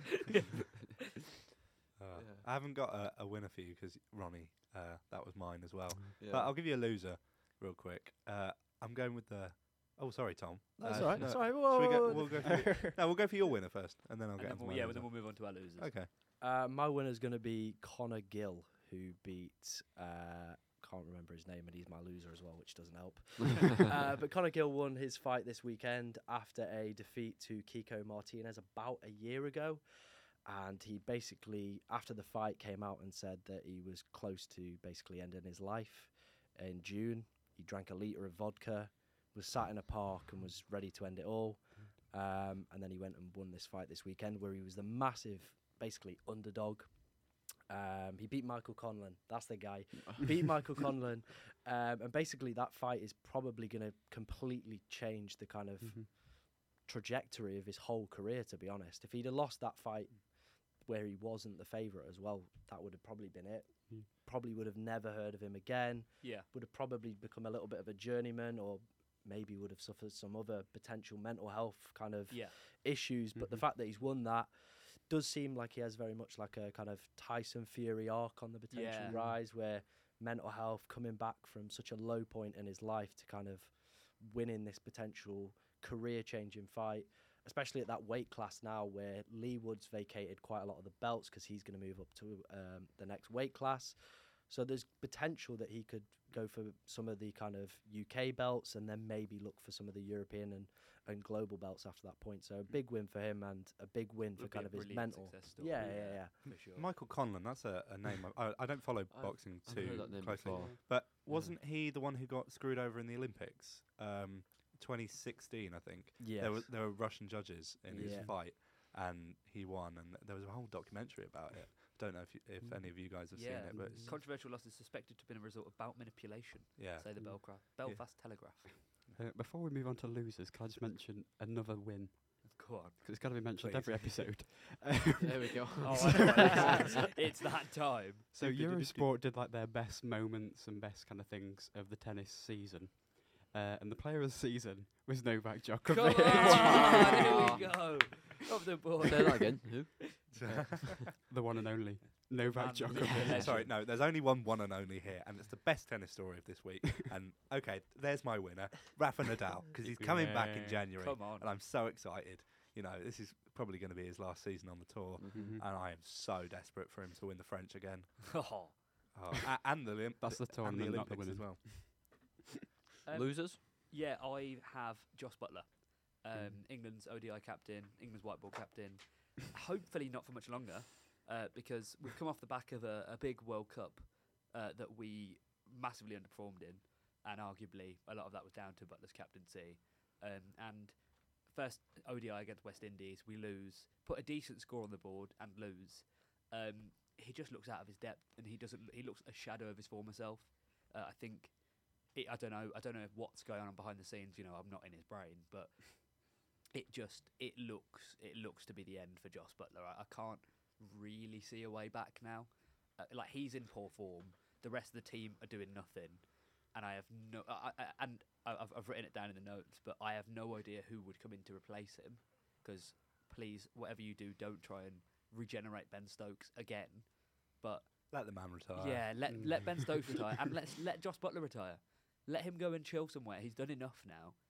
It's time for a new guard in the England cricket team, and I think getting rid of Buttler is going to be the way to do that. Okay. Uh, my I had two choices for losers this week. Uh, on the basis that I suspect that someone else has picked Sheffield United, uh, Sheffield United, I am going to pick the Commonwealth Games. Have you heard the news Yes, that were just they looking um, obviously the organisers have struggled to find a host. The Gold Coast has pulled out of, of bidding for it. I think back in July, if I'm right, um, Victoria in, in Australia also pulled out of the horse, Um, so that means it's not going to go to Australia. And I heard, I read somewhere that ex- experts suggest that it could be the end for the Commonwealth Games. Well, Obviously, it's such a big yeah. competition as Mm. well. Uh, on that, obviously, hosting sporting events is very relevant at the moment. Obviously, with the costs. and- Yeah. and Mhm. does it outweigh the benefits and sort of thing? Well, that's the thing. So I, I- I know the UK. Uh, we were reading just before we became on the podcast, actually, but the UK have now said that they categorically will not step in Yeah. and take it. And I think the Commonwealth Games, while it was brilliant Mm. uh, in Birmingham, it cost a Oh, lot yeah, of yeah, money. yeah. Did you go? Uh, yeah, yeah, yeah. I went to a couple of things. My brother uh, went to loads actually. My mum and grandma did the opening and closing ceremonies, which was Oh, cool. brilliant. My mum got to do it through her work, um, but it was it was a really cool advertisement for Birmingham. Actually, it was the first time when you see Birmingham spoken about, and Uh-huh. people aren't going, "Haha, the accent shit." do you know what I mean? Like, Uh, Peaky Blinders has kind of revived your yeah, reputation. Peaky. Peaky Blinders and the Commonwealth Games. That's what hopefully we're known for now. Yeah. Um, another loser. Yeah, uh, mine's kind of a three-parter. Yep. Okay. Uh, so Man United. Cheers. yep. Uh, so first of all, two words: Champions League. Yep. I don't think any more needs to be said on that. Uh, second of all, uh, they've now conceded 33 goals, uh, which is the most of their opening 20 games of any season since the 62-63 season. Yeah. Then the third reason, which I think is my favourite, which is really rogue, um, is that they're now under investigation by Trafford Council after several people had alleged become unwell after being served raw chicken Oh, during an event hosted at Old Trafford. What a plug. can we quickly think of some more just to rub, rub it in? Uh, Just to rub it in. so my loser this week. oh God, yeah. They're, uh, James, what do I- you think I- about Anana? Out I- of interest. I- oh, what's his name? Oh God. Onana. well, he's I- some- somehow still in my fantasy team, so so I don't know because like It's becoming as common as Novak. yeah. yeah, it's there, there's so many problems at United. Um, I feel I feel like Onana is like One of them. one of them partially. Like I like the guy. I think he's a good goalkeeper.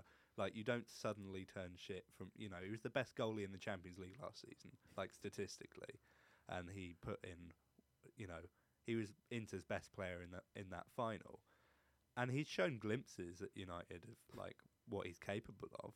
I know you laugh, but you know, he's put in um he's made some cracking saves and he's made some cracking passes, but he's also made some really stupendous howlers. You know, in midweek, he conceded two free kicks that were basically straight at him um, from Hakim Ziyech of all people. You know, dusty bowler. Like, it, I- Streets will forget. yeah, Street, Street will forget Hakim Ziyech, and I just, uh it's annoying. I, I don't know what the problem is if he's got like the yips or something when he plays Champions League because yeah.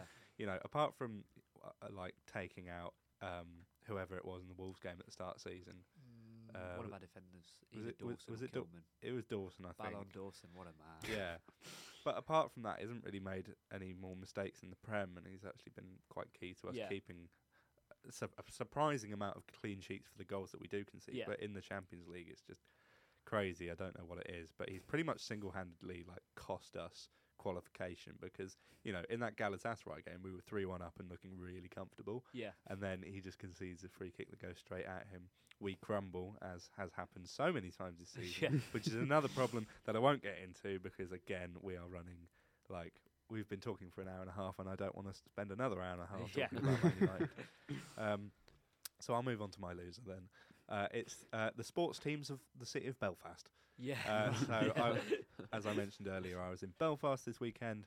Uh, short flight over from Manchester to see my friend Tom, uh, and he was like, "Let's go to a couple of sporting events." So, uh, first of all, we went to the Kingspan Stadium to see uh, Ulster Rugby in the United Rugby Championship uh, face Edinburgh. Uh, we were standing. We had. I was uh, updating the All in Good Sport Instagram. Shout out. Follow that if you Yeah. if Please. you don't. did notice. that, Yeah, please follow that. Uh, we will plug it on our socials again. I'm sure tonight when this episode goes out. Absolutely. We. Um, that was a close game.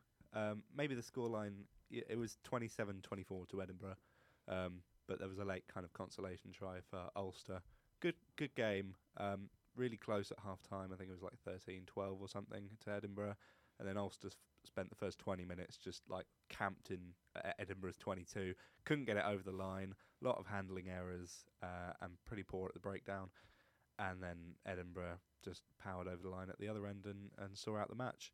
And then I went to the ice hockey yesterday, my first ever ice hockey game. Uh, Love ice hockey, man. What It a was- sport. and it was great fun to watch, but Belfast Giants lost 4 0 to the Sheffield Steelers. which is heavy in an ice in ice hockey terms. That's because you think sometimes you'll you'll get like an eight four, but at least your team was sort of at the races. Yeah. At four 0 There you've was- not had a sniff. There was nothing in it. No, As as you said before we came on, uh, and I witnessed the only time that Belfast got something in the net was a Sheffield Steelers player Yeah. who went sliding in. I've got to say, I love the physicality of it. oh, it's- it's so good. W- Uh, were you sat up in the stands or were you at ice level? I was in the stands, So, so, next time you go, if you come to a night's game, Oh, it's stand at ice completely level. different It's like a perspective. different game. Yeah. yeah. It's nuts. The speed that they travel at and the, the the like intensity of the hits. You don't really like. You can't really tell from up above, and then you watch it and you're like, oh my god. Um, Tom, have you got a, a loser for us? Yeah, of course I have. uh, I've got Michael Conlan. Obviously, lost the fight to Conor Gill. That is now his third loss in his career, and arguably this was kind of his comeback fight. This was kind of the one where he was going to come back after the loss to I think Lopez, uh, which was a title fight. This was kind of basically he should be beating Conor Gill. This was kind of he'll win this. Like I said, the be- the belts at this weight class have become available. This potentially could have put him in contention for some of those. Obviously, got knockout of the year as well. Unfortunately, he was on the wrong end of that as well uh, from Nottingham's own Leigh Wood. Um, so now that's that's three losses for him. It's kind of put him his career in a little bit of kind of jeopardy. Where does he go from this next step? This was kind of the point where his comeback fight was going to be. Build up kind of against some other kind of bin men and postmen, you know, Yeah. journeymen. you know, Tingus Pingus and all yeah, that. exactly, exactly. He was going to come back, then have a big title fight, but now it's kind of gone the other way, and everyone's like, where does Michael Conlan go from here, Yeah. realistically? So yeah, not good for In a bit of limbo. Yeah, yeah, yeah. And I think this is the final loser. Has everyone done? We've all, we've all Yeah. done ours. So yeah. final loser, uh, my loser is Simon Hooper, who refereed yeah. the City game. And have you boys seen this? Yeah. With uh, Erling Haaland, isn't it? Who, Yeah, who Erling Haaland yeah. tweeted after the game, not long after the game either. So he, Yeah. he stormed off, gone straight on Twitter, and uh, quote tweeted a, a video from from what happened. Uh, and so yeah, there's a Hooper plays the advantage. Uh, one of the City players is fouled. The ball's played through, and Grealish looks to be through. He's past the Newcastle, uh, not Newcastle, Tottenham defenders, um, and then the ref calls it back for advantage, which sort of caused a bit of a, a mini Twitter storm. It was very, it was very rogue. That's what. Sorry, I've just pulled, I've pulled up the Atalanta badge because Haaland's storming off with his hair. Oh Uh, man, he untied it, and he looks exactly like the Atalanta badge. It's is absolutely fabulous. But yeah, it was a. r- I've, it's not something that I've seen before. That like that. It was. It was a weird shout. Yeah. Um, but refereeing in general this weekend. Were there any other big howlers? I mean, I know we had Wolves Fulham, which would have been last Monday. Well, that's every week, though, isn't it? with But, but admittedly, we were, we, were, we, were, we were pretty. We were pretty sound. Did you win this week. weekend? Uh, no, we lost two one to Arsenal. All right. Uh, José Sá went off injured.